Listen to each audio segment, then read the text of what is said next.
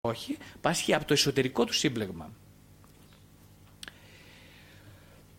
Αυτός ο άντρας που πάσχει από το σύμπλεγμα της μητέρας έχει συνέχεια αρνητικές μεταπτώσεις της διάθεσης. Πολλές φορές αυτό είναι το βασικό. Δηλαδή του φταίνουν τα πάντα. Του θα του πει, Αχ, Μωρή μου, παράτα μας και εσύ, ας πούμε, τι είναι αυτό, Όχι, δεν μου αρέσει αυτό, πάμε για παγωτό, Όχι, εγώ θέλω για καφέ. Ε, τι θα κάνεις, Δεν ξέρω τι θα κάνω, δεν ξέρω, είμαι μπερδεμένος, δεν ξέρω τι θα κάνω. Αυτό. Στα παραμύθια και στα όνειρα συμβολίζεται το σύμπλεγμα της μητέρας με τη μορφή του δράκου. Προσέξτε, δεν αφορά καθόλου τη φυσική μητέρα όλο αυτό. Πάρα πολλές φορές όμως ο άντρας, και ειδικά στην πρώιμη ηλικία, όταν μπαίνει σε ψυχοθεραπεία, εκείνο που πιστεύει είναι ότι για όλα αυτή η μάνα του. Και θέλει να τη σκοτώσει. Δεν θέλει να σκοτώσει τη μάνα του, σας λέω εγώ, θέλει να σκοτώσει το σύμπλεγμά του. Την εξάρτησή του από αυτό το σύμπλεγμα. Εκείνος όμως το μεταθέτει αυτό το σύμπλεγμα στη μάνα του και η καημένη μάνα τραβάει τα πάντινα. Είναι μεγάλο μπέρδεμα αυτό, φοβερό μπέρδεμα στην ψυχοθεραπεία. Η αντιμετώπιση λοιπόν είναι εσωτερική υπόθεση. Ναι. Το σύμπλεγμα της μητέρας εικονοποιείται έτσι, με αυτή την εικόνα, μια αρχιτυπική εικόνα τώρα, ενός άντρα που είναι 30-40 χρονών και δεν καγκουνιέται τίποτα, χοντρένει, κάνει κοιλιά, τον ταΐζει μανούλα, το χτενίζει, του δίνει το φαγητό του και του λέει: Παιδί μου, δε, δε, πού θα βρεις καλύτερα από εδώ, κάτσε σπίτι. Δεν φταίει αυτή η μαμά, προσέξτε. Δεν φταίει η μαμά. Αν είχε αντιμετωπίσει εσωτερικά το σύμπλεγμα αυτό ο άντρας, θα της έλεγε: Μαμά, λυπάμαι πολύ, θα βρω άλλη γυναίκα, θα παντρευτώ και θα φύγω από το σπίτι. Χρειάζεται όμως αρκετή εσωτερική δουλειά για αυτόν τον άντρα, πριν αντιμετωπίσει τη φυσική του μητέρα. Επίσης, το σύμπλεγμα της μητέρας εκδηλώνεται με παλικαρισμούς και κοκορέματα του άντρα. Ο άντρας αυτός, από, από, ε, όταν αυτά τα κοκορέματα φύγουν από την εφηβεία και πάνε στην πρώτη ηλικίωση και πάνε και στη μέση ηλικία, τότε είναι, είναι πολύ πρόβλημα. Βλέπεις 30 40 που ντύνονται σαν ας πούμε 25 ή βλέπεις 60 που ντύνονται σαν 15 με τα σκισμένα τα παντελόνια, με το ύφος αυτό, με το σκουλαρίκι κλπ. Αυτοί οι άντρες ακόμα δεν αντιμετώπισαν το σύμπλεγμα της μητέρας. Ακόμα ζουν στην αγκαλιά του και τους κατατρώει τις άρκε. Οι άντρες που παίρνουν αθλητικούς εξοπλισμούς, που κάνουν βάρη στο γυμναστήριο, τρελά, σωματάρες, αγοράζουν μοτοσυκλέτες τρελές με 1500 κυβικά, με ξέρω εγώ, χόντα μπλαντού, αυτοκίνητα αγωνιστικά, μουράτα. Όλοι αυτοί οι άντρες πάσχουν από το σύμπλεγμα της μητέρας. Έχουν επίσης αιμονής στι επικίνδυνες περιπέτειες, σουζάκια με αυτό τις τέτοιες, αναρρίχηση, ελεύθερες πτώσεις, η ασυνείδητη επιθυμία αποτυχία του θανάτου, λέω. Γιατί είναι ασυνείδητη επιτυχία. Σε όλο το σύμπλεγμα της μητέρας είναι έμφυτο, εγγενέ, το ασυνείδητο, ε, η ασυνείδητη επιθυμία αποτυχίας. Γιατί αυτό είναι το η βάση του συμπλέγματος της μητέρας. Αυτός ο άντρας πλησιάζει, παίζει με τη ζωή του. Ε, θέλει να πεθάνει ασυνείδητα. Σε αυτόν τον καταδιώκει το σύμπλεγμα. Θα το ξαναπώ σε λίγο. Σε λίγο. Ε, επιδεικνύει συνέχεια τον ανδρισμό. Αν βλέπετε έναν άντρα να επικνύει με αυτούς τους τρόπους τον ανδρισμό του, σημαίνει ότι ακόμα είναι στη σκοτεινή νύχτα της ψυχής. Ακόμα δεν έχει έρθει σε καμία επαφή με το σύμπλεγμα της μητέρας. Το χειρότερο, δεν γνωρίζει ότι τον κατέχει το σύμπλεγμα. Γιατί ένα τεράστιο βήμα στην ψυχοθεραπεία είναι να αναγνωρίσει ότι το σύμπλεγμα τον κατέχει. Και ότι δεν τον κατέχει ούτε η μάνα του, ούτε η συμπεθέρα, ούτε η ξαδέρφη. Άμα βρείτε λοιπόν μια συνεχή επίδειξη ανδρισμού, να ξέρετε ότι εδώ, οπ, πέσαμε στο σύμπλεγμα της μητέρας. Μόνο όταν την κερδίσει κανείς εσωτερικά, μπορεί να αποδείξει τον κόσμο την αξία του. Και όντως ο άντρας μπορεί στο τέλος, αφού κάνει δουλειά με τον εαυτό του, μπορεί να επιτύχει στην εξωτερική ζωή και να μην είναι επίδειξη ανδρισμού αυτό, αλλά αποτέλεσμα μιας εσωτερικής κατάκτησης. Ακούστε αστείο. Το σύμβολο του ανδρισμού στη Δύση είναι το καουμπόι. Κάου σημαίνει αγελάδα, δηλαδή το γκράντε αρσενικό ας πούμε, και boy είναι το αγοράκι. Θα έπρεπε να λέγεται μπούλμαν. Γιατί αγελάδα, γιατί καουμπόι. Προσέξτε η Δύση πόσο προβληματική είναι, είμαστε, ε, για τους άντρες. Είναι φοβερό πρόβλημα. Μια κοινωνία που περνάει στα σύμβολα αντισμού τον cowboy, δηλαδή μια αγελάδα αγόρι, τι μπορεί να περιμένεις από αυτόν τον άντρα μετά; Τι μπορεί να περιμένεις; Γιατί να με τον πει Μπούλμαν. Αυτό θα ήταν σε μια υγιή κοινωνία που έχει εσωτερικεύσει τα σωστά πρότυπα, θα μπορούσε να λέγεται Μπούλμαν. Αλλά δεν υπάρχει αυτή η κοινωνία. Προς το παρόν. Λέω, βλέπω αυτός, άμα δείτε άντρα με δύο-τρεις γκόμενες μαζί, ας πούμε, ε, να ξέρετε ότι αυτός ο άντρα ε, είναι μπλεγμένος φοβερά, σοβαρά με το σύμπλεγμα, από το σύμπλεγμα της μητέρας. Αυτό δεν μας αφορά προς το παρόν. Α κοιτάξουμε τον άντρα. Αυτό, τέτοιοι άντρες, άμα βλέπετε τέτοιους άντρες, ξέρετε τι, δεν χρειάζεται να σας το επαναλάβω, ξέρετε τι σημαίνει. Σε τι νερά βρισκόμαστε. Να, είναι ένα αγοράκι λοιπόν που λέει: Εγώ θα σας τσακίσω όλους. Βλέπετε το αγοράκι αυτό; Αυτό όμως είναι αγοράκι. Προσέξτε, δεν είναι 40 και 50 χρονών. Αυτό είναι εντάξει που βλέπετε στην εικόνα. Αυτός λέει: Εγώ θα σας δει ρόλου, μην με πειράξει κανείς. Αυτός όμω αν γίνει 40 και 50 είναι πρόβλημα μετά. Για όλους μας. Η τελική χειρότερη κατάληξη λοιπόν του συμπλέγματος της μητέρας είναι η αυτοχειρία. Είναι το ίστατο χτύπημα του μητρικού συμπλέγματος. Ο Έρνεστ Hemingway, ο γνωστός πολύ διάσημος παγκοσμίος συγγραφέας, ενώ στη ζωή του κατάφερε να δώσει τόσες εξωτερικές μάχες, να πολεμήσει στον εμφύλιο, να πολεμήσει από εδώ, από εκεί, να, κάνει, να ζήσει μια ζωή με μεγάλες εξωτερικές περιπέτειες, ποτέ δεν αντιμετώπισε την εσωτερική του γυναίκα, δεν ήταν σε επαφή και έτσι όταν ε, στην ηλικία μεγάλωσε και μαράθηκε, μαράθηκαν οι δυνάμεις του, υπόκυψε στο σύμπλεγμα της μητέρας και αυτοκτόνησε. Και πολλοί άλλοι διάσημοι άντρες. Ε, Επίσης προβάλλεται το μητρικό σύμπλεγμα σε κάποιον απρόσωπο οργανισμό από τον άντρα, στο πανεπιστήμιο, στην εκκλησία, στη θρησκευτική οργάνωση ή στη λέσχη. Όλα αυτά μπορούν κάλλιστα να αποτελέσουν για έναν άντρα χώροι παλινδρόμησης για την αποφυγή της ζωής.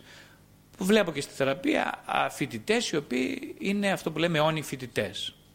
Σε θρησκευτικές οργανώσεις, παιδιά που ξεκίνησαν από θρησκευτικές οργανώσεις και μέσω αυτών δεν ζουν μια πραγματική αντρική ρεαλιστική ζωή, ζουν μια καταφαντασία ζωή. Ή βλέπουν την Εκκλησία, βλέπουν τον Χριστό, σαν έναν τρόπο να μην μεγαλώσουν αυτοί οι άνθρωποι, να μην αλάβουν την ευθύνη της ζωής τους. Προσέξτε, δεν φταίει τώρα ούτε η Εκκλησία, ούτε το Πανεπιστήμιο, ούτε η Εκκλησία. Ο τρόπος που ο άντρας χρησιμοποιεί μέσω του συμπλέγματος αυτός τους οργανισμούς είναι υπεύθυνος. Έτσι για να μην παρεξηγηθούμε.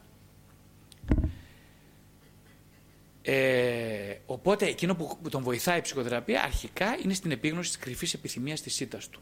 Αν ένας άντρας, και από αυτούς ειδικά που κοκορεύονται, μπει σε ψυχοθεραπεία και ακουμπήσει την επιθυμία της ήττας, τότε αυτή γίνεται ασπίδα προστασίας στην πάλη με το δράκο. Ε, ο άντρας σήμερα γενικά, όλοι οι άντρες είναι χαμένα πλάσματα. Είναι σε ένα λαβύριθο ζουν εσωτερικό και που και που φοράνε γραβάτα και κολάρο και νομίζουν ότι θα βγουν έτσι σηκώνοντας τον εαυτό τους και παίζοντας τον κόκορα, ας πούμε, με χίλιες δύο όμορφε. Ε, από την άλλη, το αρχέτυπο της μητέρας είναι κάτι πάρα πολύ σημαντικό. Είναι το καθαρό χρυσάφι στην ψυχή του άντρα. Είναι ο εσωτερικός τόπος της μητέρας, της φύσης, της ζωής, της στήριξης και της δύναμης. είναι η μητρική πλάση στη θετική της πεμπτουσία. Είναι η, Πανα... η Παναγία μας μητέρα είναι το... η αρχιετυπική εικόνα της μητέρας. Όχι του συμπλέγματος, προσέξτε, της μητέρας. Είναι η Καθρεφτίζει την εσωτερική στάση και δύναμη του άντρα και καθορίζει με ποιο αρχέτυπο θα συντονιστεί. Είναι το υπαρξιακό καθήκον του άντρα, λοιπόν, είναι η μεταμόρφωση του μητρικού συμπλέγματος σε μητρικό αρχέτυπο. Να φύγει δηλαδή από το σύμπλεγμα και να πάει στην Παναγία. Έτσι. Τώρα το λέω λίγο χοντρά, μπορεί να είναι και κάποιο, κάτι άλλο. Το αρχέτυπο της μητέρας λοιπόν εικονίζεται μέσω, μέσα από την Παναγία σε, στη χριστιανική παράδοση. Η αδερφή είναι μια πρώτη μίση για τον άντρα, η φυσική του αδερφή είναι μια πρώτη μίση στη θηλυκότητα, στην εσωτερική του θηλυκότητα. Είναι ένα μοντέλο που προετοιμάζει τον άντρα για την ερωτοτροπία και το γάμο. Είναι εκτός από τη μητέρα του, έχει την αδερφή του. Ε, αν έχει καλή σχέση με την αδερφή του, τότε αυτό προαγγέλει μια καλή σχέση με την άνοιμα. Ε, είναι μια πρώτη δοκιμαστική, ένα test drive στον κόσμο των ερωτικών σχέσεων, η αδερφή. Ο Άγιος Αυγουστίνος έλεγε ότι ο αδερφός και η αδερφή δεν πρέπει να νυμφεύονται, επειδή η αγάπη ανάμεσά τους είναι τόσο μεγάλη που ίσως δεν την αντέξουν. Ε, δεν ξέρουμε πολλά πράγματα για τη σχέση ανάμεσα στην αδερφή και τον άντρα. Ναι, υπάρχει πολύ, μπορεί να καρποφορήσει πολύ μεγάλη αγάπη ανάμεσα σε μία, στην αδερφή του ε, ο άντρα. Αν το επιτρέψει και η μητέρα βέβαια. Η άνοιμα. Η άνοιμα είναι η εσωτερικευμένη εμπειρία του άντρα από την επαφή του με το θηλυκό στοιχείο. Είναι, εξαρτάται από την εμπειρία της μητέρας του και των άλλων γυναικών αλλά κυρίως εκείνο που πρέπει να κρατήσετε είναι το άγνωστο και μοναδικό στοιχείο στην ψυχή του άντρα. Ε, είναι κατά το Jung εκείνη που μεσολαβεί ανάμεσα στη συνειδητή προσωπικότητα του άντρα και τα βάθη της ψυχής του, το συλλογικό ασυνείδητο. Άνοιμα σημαίνει ψυχή. Άνιμο σημαίνει πνεύμα. Είναι, η ψυχή, είναι ψυχή γιατί εμφυσά μέσα μας ψυχή και δίνει ζωή. Είναι η μουσα του άνδρα, η φωνή της πίσης και ο ψυχοπομπός. Είναι η δημιουργική έμπνευση που έχει στα χέρια όλες τις αρετές. Ε, η σχέση του αντιπροσωπεύεται, η, η άνοιμα εκπροσωπεί τη σχέση του άντρα με το σώμα του, με τα ένστικτά του, τη συναισθηματική του ζωή και την ικανοποίηση που νιώθει από τη σχέση στενών δεσμών με τους άλλους. Συγγνώμη, επίδραση της αρνητικής άνοιμα. Ε, τώρα, αν βίω στη μητέρα του αρνητικά, πολύ συχνά η, μορφή, η άνοιμα την αντιμετωπίζει. Σε, είναι μια οξύθυμη, καταθλιπτική γυναίκα, ανασφαλής, μόνιμα με δυσαρέσκεια απέναντι στη ζωή. Είναι μια γυναίκα που του ψηθορίζει είσαι ένα τίποτα. Για καμία γυναίκα δεν, δεν θα σε κάνει ευτυχισμένο γιατί δεν αξίζεις τίποτα. Αυτό του λέει αυτή η αρνητική άνοιμα του ψιθυρίζει συνέχεια σε αυτή και αυτός αποφεύγει συνήθως τις γυναίκες. Τις αποφεύγει είτε μπαίνοντας σε σχέσεις οι οποίες τελειώνουν ε, γρήγορα, είτε μη μπαίνοντας καθόλου σε σχέσεις. Ε, επιδράσεις στην ψυχή του άνδρα της αρνητικής άνοιμα είναι ο υποχονδριασμός. Ξέρετε τι σημαίνει υποχονδριασμός; Συνέχεια δεν μου φταίει το ένα, μου φταίει το άλλο, δεν μου πονάει το κεφάλι, μου πονάει ο κόλος μου κλπ. Ε, ο φόβος της σεξουαλικής ανικανότητας, που όπως συνέχεια έρχονται σε μένα, πούμε, δείχνουν δεν τα καταφέρνω καλά, πώς θα μου σηκωθεί, πώς θα γίνω αποτελεσματικός, πώς θα την ικανοποιήσω. Αν ένας αν ασχολείται συνέχεια με αυτό, να ξέρετε ότι είναι κατηλημένος από αυτή τη μορφή της άνοιμα. Η σκοτεινή ακεφιά στον άντρα, η αδράνεια και η στασιμότητα. Είναι επιδράσεις αρνητικές της άνοιμα. Στα, στις, ε, στις αρχιτυπικές εικόνες επίσης συμπεριλαμβάνεται της αρνητικής άνοιμα η, ε, ε, η Σιρήνα, οι Σιρήνες, τις γνωρίζετε από τη μυθολογία, η Φαμ Φατάλ, μια γυναίκα που σαγηνεύει αλλά πάντα ο σκοπός είναι να σου βάλει τρικλοποδιά και να σε ρίξει για να σου σπάσει κανένα γόνατο. Είναι η βασίλισσα της νύχτας, η Λόρελάι στη γερμανική μυθολογία. Είναι η, μια άλλη αρνητική όψη είναι η σφίγγα, η σφίγγα ακριβώς είναι αυτή που ε, προτυπώνει μια ενδοψυχική ιδιότητα του άνδρα, ο οποίος μπαίνει μέσα σε πολλές συναδέδαλο σκέψεων και χάνεται και δεν αγγίζει ποτέ το συνέστημα αυτός ο άνδρας. Πολλές, όπως έκανε και η Σφίγγα στον Ιδίποδα, του είπε μια λύση, του, είπε, του, δίνει, του δίνει συνέχεια, του κάνει ερωτήσεις που προϋποθέτουν διανοητική πρόσβαση και αν δεν τις βρει θα τον καταστρέψει. Πάρα πολύ συχνά, όπως είναι ηλίου φαϊνότερο, ε, η άνοιμα εκδηλώνεται σε ερωτική φαντασίωση και παραπλανά. Όταν ο άντρας δεν καλλιεργεί τη συναισθηματική του πλευρά, γίνεται μονομανία. Πάρα πολλοί άντρες, ως υποχείρια αυτής της αρνητικής άνοιμα, ασχολούνται, ασχολούνται συνέχεια με πορνογραφικό υλικό, συνέχεια στο ίντερνετ, συνέχεια τσόντες, συνέχεια αισθησιασμός. Είναι κατηλημένοι από αυτή την πλευρά της άνοιμα. Ε, ποιο είναι το μυστικό σχέδιο του ασυνειδήτου όμως, Είναι να δημιουργεί χαοτικά μπερδέματα στην ψυχή του άντρα και της γυναίκας για να επιταχύνει την ορίμαση προσωπικότητας, η οποία πώς έρχεται; Έρχεται ακριβώς όταν μπλέξει τόσο πολύ τα μπούτια του άντρας ή αντίστοιχα η γυναίκα, ώστε να χρειαστεί μια υπέρβαση. Ε, ναι, πάρα πολύ σημαντικό η άνοιμα εκπροσωπεί τη δεκτικότητα του άντρα στο εξολογικό στοιχείο. Ένας άντρας που είναι σε καλή σχέση, δημιουργεί σχέση καλή με την εσωτερική άνοιμα, ε, γίνεται ανοιχτό σε πνευματικά μηνύματα. Ανοιχτό σε αγάπη και τρυφερότητα, σε αισθαντικότητα και ανοίγουν, διαπλατείνονται οι σχέσεις του με το συνείδητο. Γι' αυτό πάρα πολλοί θεραπευτές, σαμάνοι, γιατροί και σε πρωτόγονες φυλές ε, πολλές φορές διακατέχονται από αυτή την άνοιμα όπως είναι αυτή, αυτός ο αμάνος που βλέπετε ε, ή, ή φυλών πρωτο, πρωτογόνων. Μάλιστα πολλοί από αυτούς ζωγραφίζουν τα στήθια, τα γυναικεία στήθια πάνω στις στολές τους, θέλοντας ακριβώς αρχιετυπικά να αποτυπώσουν την άνοιμα από την οποία επηρεάζονται. Έχουν και θεραπευτικές ικανότητες, οι οποίες πάλι πάγονται στην επίδραση της άνοιμα. Οι προφήτες, κατεξοχήν, ε, είναι άνθρωποι οι οποίοι είναι ανοιχτοί. Οι Άγιοι, οι προφήτες, ε, είναι ανοιχτοί στις ε, ε, συμβουλές, στις επιγνώσεις της άνοιμα. Ε, ναι, βοηθάει πάρα πολύ θετική άνοιμα για τον άντρα να βρει τη σωστή γυναίκα, τη γυναίκα που του ταιριάζει, να διακρίνει ποιες αληθινές οι αξίες είναι από τι ψεύτικε, να ανοίξει το δρόμο για το βαθύτερο είναι του. Ε, αλλά ο άντρας πρέπει να πάρει στα σοβαρά μερικά πράγματα στη ζωή του για να πάει καλά. Ποια είναι αυτά σοβαρά; Πρώτα, να πάρει τα αισθήματά του στα σοβαρά τις διαθέσεις τους σοβαρά. Ο άντρας λέει: Α, εγώ είμαι ευτυχισμένο. Ο άντρας που είναι κατηλημένος από την άνοιμα ή λέει: Είμαι πολύ ευτυχισμένος. Τι σημαίνει ευτυχισμένος, δεν σημαίνει ευτυχισμένος. Σημαίνει ότι είναι ανεβασμένος επειδή βρήκα μια καλή κόμενα και ανέβηκα. Ή επέτυχα στο, στο σκράτσα, ας πούμε, κέρδισα. Και είμαι, Ω, τι ωραία που είναι η ζωή. Δεν είναι έτσι ωραία η ζωή, όχι. Οι διαθέσεις της στιγμής, είτε είναι πάνω είτε κάτω, είναι ψέμα. Είναι, ψέμα. είναι μια ψευδής κατοχή. Άλλο ευτυχία, άλλο διάθεση της στιγμής άλλο ενθουσιασμός, μια ένθεη κατάσταση και άλλο σήμερα είμαι χαρούμενος επειδή, επειδή πέτυχα κάτι καλό. Ο άντρας λοιπόν πρέπει να ξεπεράσει από το δίπολο αυτής της, ε, ε, αυτής της συναισθηματικής διπολικότητας. Πρέπει να φύγει από αυτό. Ε, ναι, πρέπει να λάβει σοβαρά τις νοητικές εικόνες του, παρουσιάζονται στα όνειρα και τις ασυνήθειες προσδοκίες που του στέλνει άνοιγμα. Και όλα αυτά με τη βοήθεια της εσωτερικής δουλειάς να αρχίζει να τα καθυλώνει σε κάποιο πραγματικό γίνο σχήμα. Είτε μέσω της γραφής, στο εσωτερικό του ημερολόγιο, είτε μέσω της ζωγραφικής, είτε χορεύοντας τις αρχιτυπικές εικόνες, είτε κάνοντας γλυπτική με αυτές. Ε, σε ένα από τα όνειρα, σε ένα, είδα κάποτε ένα όραμα μέσα σε ένα μέσα σε ένα εργαστήριο αυτογνωσίας που συμμετείχα, έκλεισε και μια στιγμή τα μάτια μου και πριν πολλά χρόνια αυτό. Και όντως έτσι είδα μια τέτοια εικόνα, παρόμοια εικόνα, στην οποία σε ένα πολύ ψηλό σκαλοπάτι καθόταν μια γυναίκα, μεσήλικα γυναίκα που τη λέγανε Μαρία. Ε, εγώ ήμουν στο κατώτατο σκαλοπάτι τη κλίμακας, μόλις είχα αρχίσει την αυτογνωστική μου πορεία. Και η γυναίκα αυτή μου έγνευε με πολύ μεγάλη διάθεση, αγάπη και θελητικότητα να ανέβω προς τα πάνω.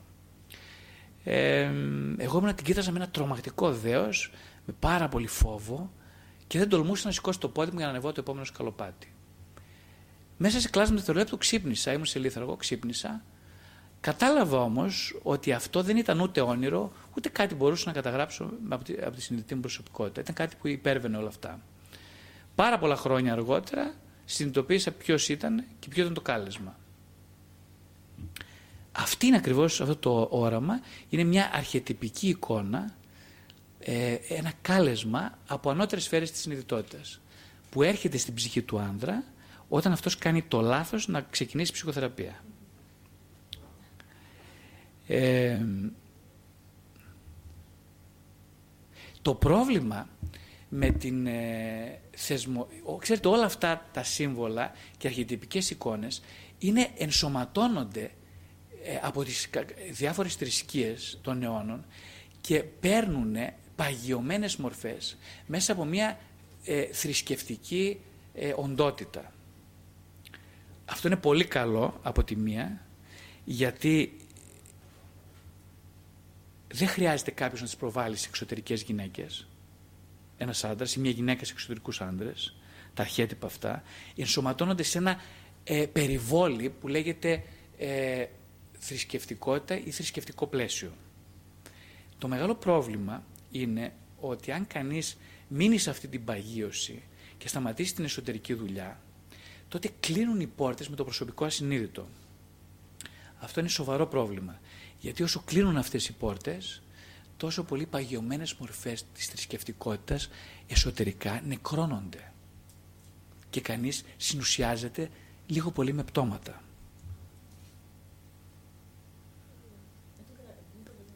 Είναι πολύ δύσκολο αυτό να το, να το πω. Και ήδη λέω πολλά, συγγνώμη. Συγχωρέστε με. Ήθελα απλά να το αναφέρω. Ε, δεν είναι εύκολο να κατανοηθεί. Ο άντρας χρειάζεται να μπορεί να μπει, να, όπως και όλοι μας, να βάλουμε τις, προσβο, τις προβολές μας μέσα σε αρχιτυπικές εικόνες, ε, σε, μέσα στη θρησκεία που είμαστε, για παράδειγμα, που είναι ο χριστιανισμός, η Ορθοδοξία, γιατί αυτό μας επιτρέπει στο να μην δεχόμαστε, να μην καταληφθούμε από τις τεράστιες δυνάμεις των αρχιτυπικών εικόνων. Από την άλλη όμως, αν αυτό μας αποκόψει, μας πούμε δέσαμε το γαϊδαρό μας όπως λέμε πολλοί θρησκευτικοί άνθρωποι και σταμάτησε η δουλειά με το συνείδητο, το προσωπικό, αυτό έχει σαν αποτέλεσμα να στερέψει η πρόσβαση στο τεράστιο πλούσιο υλικό της προσωπικής, του προσωπικού ασυνειδήτου. Θα πάει να μας επισκέφτεται ε, ο προσωπικός μας φύλακας. Οπότε χρειάζεται μια πολύ μεγάλη διάκριση στο να συνεχίσει κανείς να δουλεύει με τον εαυτό ενώ είναι, πλαισιώνεται από την ασφάλεια ενός υγιούς θρησκευτικού συστήματος.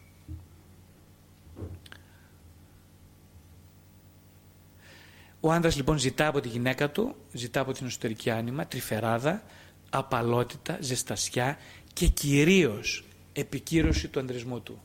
Επιβεβαίωση. Μπράβο αγόρι μου, τι σπουδαίος άντρας είσαι. Γελάτε, αυτό όμως είναι πάρα πολύ σημαντικό για έναν άντρα. Μπράβο αγόρι μου, μπράβο άντρα μου, άντρα μου, μου, άντρα μου. Αυτή η λέξη είναι πολύ βασική. Μην την ξεχάσετε ποτέ οι γυναίκες. Άντρα μου. Μην την ξεχάσετε. Το πιο σημαντικό που ακούστε σήμερα είναι αυτοί οι δύο λέξεις. Άντρα μου. Ο, ναι, το άντρα μου. Όταν λέει, όποια γυναίκα λέει το άντρα μου και το εννοεί, έχει σώσει το γάμο της. Τόσο απλά. Θέλει να τον καταλαβαίνει η γυναίκα, αλλά κυρίως να επικυρώνει τον αντρισμό του. Αλλιώς μπερδεύεται, τα χάνει και πέφτουμε στο σύμπλεγμα. Να, γιατί αυτό είναι ο άντρας. Ο, ο, ο άντρας γενικά, πριν μπει σε μια σοβαρή πορεία εξατομίκευσης, είναι αυτό το, το παιδί που βλέπετε. Ακριβώς έτσι. Νομίζω μια εικόνα τα λέει όλα. Είναι όλα, όλα τα λόγια. Ε, γιατί όταν ο άντρας ακυρώνεται, ε, τότε ζητάει και άλλα πράγματα. Τότε πάει αλλού. Κάνει αυτά, ε, λειτουργεί από τις επιδράσεις αυτού των συνδρόμων. Ε, όταν δεν τον επικυρώνει η εσωτερική άνοιγμα ή η γυναίκα του, τότε, ζητάει ε, τότε νιώθει συναισθηματική αστάθεια, αρνητική διάθεση, χαμηλή ενέργεια και ψυχική αποδιοργάνωση. Ε, ναι, η εξωτερική ζωή, στο πρώτο μισό της ζωής του άνδρας ψάχνει να βρει το άλλο μισό της ζωής, δηλαδή σε μια άλλη γυναίκα. Στο δεύτερο μισό όμως, αυτό που λέγαμε στη μέση ηλικία, που θα μιλήσουμε περισσότερο στην άλλη ομιλία, ε, τότε αρχίζει να έρχεται η ματέωση, τίποτα δεν έχει νόημα και η γυναίκα του πάβει ο έρωτας, πάβουν όλα, δυσαρέσκεια. Τότε λοιπόν αρχίζει να στρέφει το ενδιαφέρον στην εσωτερική ζωή. Και αρχίζει να γίνεται ενδιαφέρουσα η εσωτερική ζωή, που μέχρι πρώτη την έβρισκε πάρα πολύ βαρετή, γιατί υπήρχε μια καλή εξωτερική ζωή. Ε,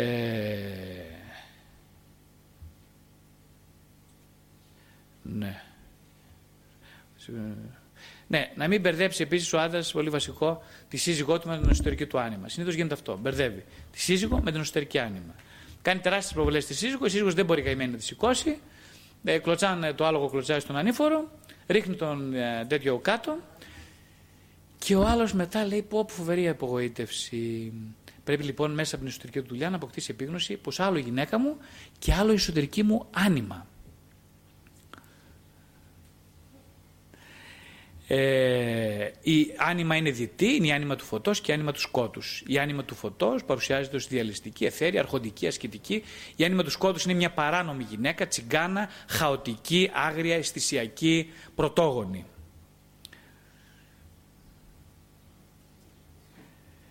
Ε, ναι, και γι' αυτό οι άντρες, ας πούμε, ε, ο άντρας πολλές φορές δυσκολεύεται. Λέει, ποια να παντρευτώ τώρα. Και μπει, λέει, παιδί, θα κάνω πολλέ. Η λύση είναι η εξής. Ή θα έχει πολλές συζύγους που δεν επιτρέπεται εδώ, γιατί θα πρέπει. Έτσι δεν είναι, γιατί έχει πολλές πλευρές η άνοιγμα. Θα πρέπει να παντρευτεί πολλές γυναίκες. Συνήθως παντρεύεται μία γυναίκα. Ή θα έχει πολλές ερωμένες. Αλλά και αυτό είναι παράνομο. Ε, άντε, να σου χωρέσουμε το τσιλιμπούρδημα. Άντε, υπάρχουν δύο-τρει γάμοι. Ε, τους χωρέσουμε και αυτό. Το συγχωρεί η θρησκεία γι' αυτό, εντάξει. Αλλά είναι επιτυχημένο όλα αυτά. Δεν είναι επιτυχημένο, όχι. Αν συνεχίσει να, να τα ψάχνει όλα στην εξωτερική ζωή ο άντρας, την πάτησε. Ε, εγώ προτείνω λοιπόν να παντρευτεί μια γυναίκα η οποία ταυτίζεται με μια βασική εικόνα της άνιμας, της δικής του και να επενδύσει την άλλη του πλευρά, τις άλλες σκιώδες ή μη πλευρές της άνιμα στην τέχνη και σε δημιουργικές απασχολήσεις. Έτσι και το γάμο θα σώσει και κυρίως θα αρχίσει να προχωράει στο άρμα της εξατομίκευσης. Που αλλιώς μόσες γκόμενες και να πιάσει δεν μπορεί να τα καταφέρει. Αυτή είναι η αλήθεια. Για το υπόλοιπο θα μιλήσουμε την επόμενη φορά. Ευχαριστώ πολύ. Περιμένω τις ερωτήσεις σας. Συγγνώμη. Ξεκινά από μία και βλέπουμε.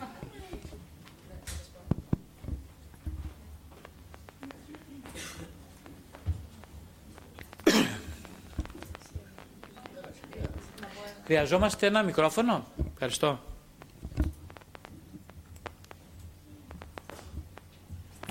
Ευχαριστώ. Ε, ευχαριστούμε πάρα πολύ για όλα αυτά που μας είπατε. Ε, δύο ερωτήσεις. Η μία είναι αυτό που είπατε για τη σπήρα προς τα πάνω στο όνειρο, τι συμβολίζει ακριβώς; Και μια δεύτερη, πώς μπορεί να βοηθήσει μια γυναίκα τον άντρα της όταν είναι κυριευμένος από αρνητική άνοιγμα και το συμπλέγμα της μητέρας; Μαζί. Ναι. Αν μπορεί να τον βοηθήσει δηλαδή. Ναι, αυτός, αυτό θέλει πέντε χρόνια για να απαντήσουμε την ερώτηση αυτή, ναι. τουλάχιστον, μήνυμου. Ε, αλλά πολύ ωραία. Ε, το, πρόκειται, το είπαμε ήδη ότι ε, ο, το, το spiral, αυτό, η σπήρα που ανεβαίνει είναι ακριβώς αυτό, είναι σκαλοπάτια που σε μια αυξημένη αυτεπίγνωση, ε, σαν μια ανταπόκριση σε μια αρχιτυπική εικόνα που προσκαλεί και τον άντρα και τη γυναίκα αντίστοιχα σε ε, υψηλότερες αρχιτυπικές εικόνες. Είναι ένα κάλεσμα δηλαδή του εαυτού, όπως λέει ο Ιούγκ, προς το Θεό. Έτσι, το αρχέτυπο του Θεού ή του πνευματικού πατέρα. Ε, τώρα, όσον αφορά πώς μπορεί να βοηθήσει έναν άντρα, έναν άντρα μπορεί να το βοηθήσει, κανένας δεν μπορεί να το βοηθήσει. Μπορεί να το βοηθήσει μόνο ε, η, μια συνειδητή το να λαμβάνει, όπως είπαμε, σοβαρά. Αυτό όμως γίνεται μόνο όταν μπει σε μια δικασία προσωπικής ανάλυσης. Δηλαδή να, να αρχίσει να λαμβάνει σοβαρά τις εικόνες που έρχονται από το ασυνείδητο. Η γυναίκα πρέπει να το βοηθήσει. Κάνοντας η ίδια ψυχοθεραπεία, σοβαρή. Ε, γιατί γίνεται αυτό, Γιατί όταν ένα, ένα μέρος του ζευγαριού μπει σε μια σοβαρή ανάλυση, τότε τι γίνεται, στην πραγματικότητα ε, αποσταθεροποιείται η μία πλευρά που οδηγεί σε αποσταθεροποίηση του συστήματος. Η αποσταθεροποίηση βέβαια βιώνεται όχι πάντα ευχάριστα, αλλά στο τέλος πάντα λυτρωτικά. Ε, οπότε, εξ, ξεκινώντας η γυναίκα τη δική της πορεία για την εξατομίκευση, ανοίγει διόδους προς το δικό της ασυνείδητο, στι, στις δικές της αρχιτυπικές εικόνες. Αυτό δεν αφήνει ανεπηρέαστο τον άντρα, που αργά ή γρήγορα, εφόσον η σχέση, υπάρχει λόγος να παραμείνουν στη σχέση αυτή οι άνθρωποι σοβαρός, ε, τότε αυτή η σχέση θα προχωρήσει και θα αναλάβει και εκείνος το δικό του κίνδυνο της δικής του εξατομίκευσης. Παρακαλώ. Κάποια άλλη ερώτηση; Ναι, το μικρόφωνο μόνο, αν θέλετε. Ευχαριστώ. Ε, να ρωτήσω κάτι. Πώς δημιουργείται το σύμπλεγμα της μητέρας που έχει ο, ο άντρας μέσα του και αν το έχουν και οι γυναίκες αυτό. Αν δημιουργείται το σύμπλεγμα της μητέρας στη γυναίκα; Ναι, ωραία, ευχαριστώ. Ε, δεν δημιουργείται το σύμπλεγμα. Αυτό είναι ακριβώς όπως είπαμε πριν τα συμπλέγματα όλα και όλα τα σύμβολα και αρχιεπτικές εικόνες είναι μόνιμα παρούσες, ίσως κάποτε ανενέργητες στην ανθρώπινη ψυχή. Έτσι είναι ένα πρότυπο που υπάρχει σε όλες τις ανθρώπινες ψυχές. Όλα αυτά που είπαμε υπάρχουν σε όλες τις ανθρώπινες ψυχές. Είναι, ε, πώς το λένε, από τη φτιαξιά τους ε, είναι, υπάρχει μια προτύπωση. Οι προτυπώσεις γίνονται αντιληπτές μέσω εικόνων εικόνων που γεννούν συναισθήματα. Αυτές είναι αρχιετυπικές εικόνες. Που έχουν πάντα την πρόσβασή τους όμως σε μια δεξαμενή τεραστίων ασύλληπτων διαστάσεων που είναι το συλλογικό ασυνείδητο. Ε, δεν δημιουργούνται λοιπόν τα συμπλέγματα. Επίσης, για να μην γίνει παρεξήγηση, το συμπλέγμα είναι κάτι φυσικό. Ακριβώς επειδή δεν δημιουργείται ποτέ. Δηλαδή δεν είναι κάτι κακό. Ε, εξαρτάται πώς θα το αντιμετωπίσει κανείς. Αν γίνει μοχλός προς μια πορεία αυτογνωσίας, τότε είναι λυτρωτής το σύμπλεγμα. Όχι μόνο δεν είναι κακό. Είναι λυτρωτής. Θα πρέπει να του κάνουμε εικόνισμα και να το προσκυνάμε. Έτσι, μεταξύ αστείου και σοβαρού. Ε, οπότε δεν θα το κατηγορήσω εγώ το σύμπλεγμα. Όχι.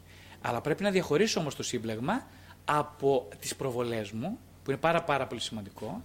Και οι προβολές μου, όπως είπαμε, είναι συνήθως για έναν άντρα ή γυναίκες στη ζωής του, πρώτα η μητέρα του, και μετά οι σημαντικές γυναίκες στη ζωής του. Μπορεί να είναι και η αδερφή του, μπορεί να είναι και η ιερωμένη του, μπορεί να είναι και κυρίως είναι η σύζυγός του. Αυτή η διαφοροποίηση δεν μπορεί να γίνει παρά με τη βοήθεια μιας σοβαρής ψυχοθεραπευτικής ε, ε, προσπάθειας. Δεν μπορεί να γίνει. Δεν φταίει όμως ο άντρα που δεν είναι έξυπνος. Όσο έξυπνος και αν είναι, δεν θέλει να τις κάνει. Πρέπει να το βοηθήσει κάποιος. Αυτή η διαδικασία χρειάζεται οδηγό. Ο οδηγό χρειάζεται οποιαδήποτε διαδικασία στο ασυνείδητο. Έτσι, αλλιώς είναι χαοτικό το ασυνείδητο. Δεν μπορεί κανείς να μπει. Ε, για σκεφτείτε εσείς τώρα, ας πούμε, να ανεβείτε στο μετρό. Το μετρό είναι ένας ε, μετροπόντικας. Είναι ένα πράγμα που κυκλοφορεί κάτω από τη γη, στο σκοτάδι. Σκεφτείτε λοιπόν εσείς να ανεβείτε στο μετρό τώρα και να, ε, να μπείτε πάνω και να πείτε: Δεν ξέρω ποιος είναι ο οδηγός. Υπάρχει ένας οδηγός μπροστά. Δεν ξέρω ποια είναι η διαδρομή, ούτε ξέρω πού θα πάω. Θα εμπιστευόσασταν ποτέ να μπείτε σε ένα τέτοιο μετρό; Εγώ δεν θα εμπιστευόμουν, συγγνώμη, δεν θα έμπαινα ποτέ σε αυτό το μετρό. Να μην ήξερα ούτε που είμαι οδηγός, να μην είχα σχέση με τον οδηγό. Γιατί αν ο οδηγός είναι ο πατέρας μου, τότε αλλάζει. Αλλάζει το πράγμα. Ε, τότε εγγυά, ε, μου εγγυάται η σχέση μου ότι θα με πάει κάπου καλά ο πατέρας. Αν όμως δεν είναι κανένας γνωστός και μου λέει δεν ξέρω πού θα πάω, κανείς δεν ανεβαίνει. Θέλει έναν ένα καλό οδηγό. Αντίστοιχα λοιπόν, χρειάζεται η πορεία της εξατομίκευσης οδηγό. Αλλιώς είναι φοβερά τρομακτική και επικίνδυνη. Για τον πολύ απλό λόγο, για τον λόγο ότι δεν μπορεί κανείς μέσα σε μια βάρκα 3 επί 4, μια μικρούλα βαρκούλα ενό ψαρά, να μπει στη μέση του Ειρηνικού ωκεανού και να ρίξει δόλωμα για φαλαινοκαρχαρία. Δεν μπορεί να το κάνει. Αν το κάνει, τον κατάβει και το σκάφος και τον ίδιο. Πάει, τελείωσε το θέμα. Δεν θέλει, θέλει ειδικό, ειδική αποστολή, με συνοδού, με ειδικό σκάφος, ειδική εκπαίδευση ε, και εξοπλισμό. Και πάρα πολλά ε, φαγητά, τρόφιμα κλπ. Για όλη αυτή τη διαδικασία. Δεν ξέρω, ρωτήσετε κάτι άλλο; Ναι, Α, οι γυναίκες, ναι. Ε, όχι, στη γυναίκα εμφανίζεται με άλλους τρόπους. Τα βασικά συμπλε... Όχι, δεν εμφανίζεται με αυτόν τον τρόπο. Ε, όχι, στη γυναίκα τα αρχιετυπικές, οι αρχιετυπικές εικόνες είναι οι βασικές είναι αυτές που είπαμε. Έτσι, ε, που καθορίζουν περισσότερο την, ε, τη δομή της ψυχής. Ναι, ναι. ναι ε, αν θέλετε και να... Ε, μπορεί ένας άντρας να βλέπει αυτή την άνοιμα στα όνειρά του ε, παίρνοντας ο ίδιος διάφορες γυναικείες μορφές; Γυναικείες μορφές. Δηλαδή ο ίδιος να, τη δική του τη μορφή να τη βλέπει ως γυναίκα. Τώρα πάμε σε πιο βαθύ θέμα. Δεν είναι επί τη παρούσα συνάντηση. Καταρχάς, ξέχασα να μιλήσω για θέματα που θεωρώ πολύ σημαντικά για την ομοερωτικό. Το ναι, το είδα στο τέλος, ναι, ναι, αλλά δεν το αναφέρατε. Αλλά δεν, δεν το ανέφερα καθόλου γιατί έχω πολλά να πω για το θέμα. Δυστυχώς δεν έχουμε χρόνο. Ήδη υπευρεύει το χρόνο πάρα πολύ εγώ προσωπικά με όλα αυτά. Είναι χρόνο, ίσω το μιλήσουμε σε μια επόμενη, ίσως το σημειώσω για την επόμενη συνάντηση, να μιλήσω για την ομοερωτικότητα στους άντρες, το οποίο θεωρώ πάρα πολύ βασικό για την ψυχολογία του άντρα. Ε, ε, ναι, ο άντρας συνεργάζεται με θηλυκές μορφές συνέχεια. Ε, τώρα, αν παίρνεις θηλυκέ μορφές ο ίδιος, όχι. Η πιο συνηθισμένη, ε, συνήθως, ε, συνήθως κάθε θηλυκή μορφή σε όνειρα του άντρα, ε, τα οποία έχουν κάποια σημασία για εκείνον, είναι, ε, εκπροσωπούν αρχιετυπικές εικόνες, τις ε, θηλυκές εικόνες αρχιετυπικές. Δηλαδή την άνοιμα, το σύμπλεγμα της μητέρας ή το αρχέτυπο της μητέρας, συνήθως. Δηλαδή όταν βλέπει τον εαυτό του σε διάφορες γυναικείες μορφές, ε, είναι κάτι άλλο, δεν είναι η άνοιμα. Όταν βλέπει τον εαυτό του σε διάφορες μορφές γυναικείες, ακριβώς είναι η εκπροσώπηση της άνοιμα. Α, είναι η εκπροσώπηση της άνοιμα. Ναι, ναι. ναι. Τον εαυτό του άμα βλέπει. Ναι, ναι, όταν βλέπει θηλυκά πλάσματα, θηλυκά, πάντα μας παραπέμπει στο να σκεφτούμε ε, στις θηλυκές εσωτερικές ε, μορφές. Πάντα. Για έναν άντρα μιλάμε. Ναι, ναι, ναι. ναι. Και το αντίστροφο στο όνειρο μιας γυναίκας. Ε, ο εαυτός όμως έτσι, εκπροσωπείται από μια γυναίκα. Δηλαδή, στη, στη μια γυναίκα, έτσι, ε, όταν βλέπει μια γυναίκα θηλυκές μορφές, ε, τότε αυτό ε, εκπροσωπεί το ασυνείδητο που θέλει να την οδηγήσει σε κάποιες αποκαλύψεις ε, που σχετίζονται με τη θηλυκή της φύση. Μπορεί να βλέπει και τη φυσική της μητέρα, μια γυναίκα. Έχει άλλη σημασία η γυναίκα στη γυναίκα και άλλη σημασία ο άντρας, ε, η, η, γυναίκα στον άντρα. Ω αρχιετυπικές φιγούρες. Εκείνο που μπερδεύουμε, γι' αυτό κάνετε αυτήν την ερώτηση, μπερδεύουμε πολύ συχνά, είναι ότι προσπαθούμε συνέχεια. Γιατί οι ερμηνείες των ονείρων έχουν δύο σκέλη. Το ένα είναι να πούμε ότι είναι ένα φυσικό πρόσωπο και το άλλο είναι ένα κομμάτι του εαυτού. Συνήθως εκείνο που συμβαίνει πιο συχνά όταν βλέπουμε ένα όνειρο είναι να βλέπουμε μία απεικόνηση, ένα σύμβολο στο πρόσωπο ενός φυσικού προσώπου. Μπορεί να δω εγώ τον Κώστας, ας πούμε. Δεν είναι ποτέ ο Κώστας. Ο Κώστας εκπροσωπεί ένα συνείδητο δικό μου κομμάτι. Υπάρχει όμως περίπτωση, σε, όταν ένας άνθρωπος έχει δουλέψει αρκετά με τον εαυτό του, να βλέπει τον Κώστας Κώστα. Ο Κώστας να είναι ο Κώστας.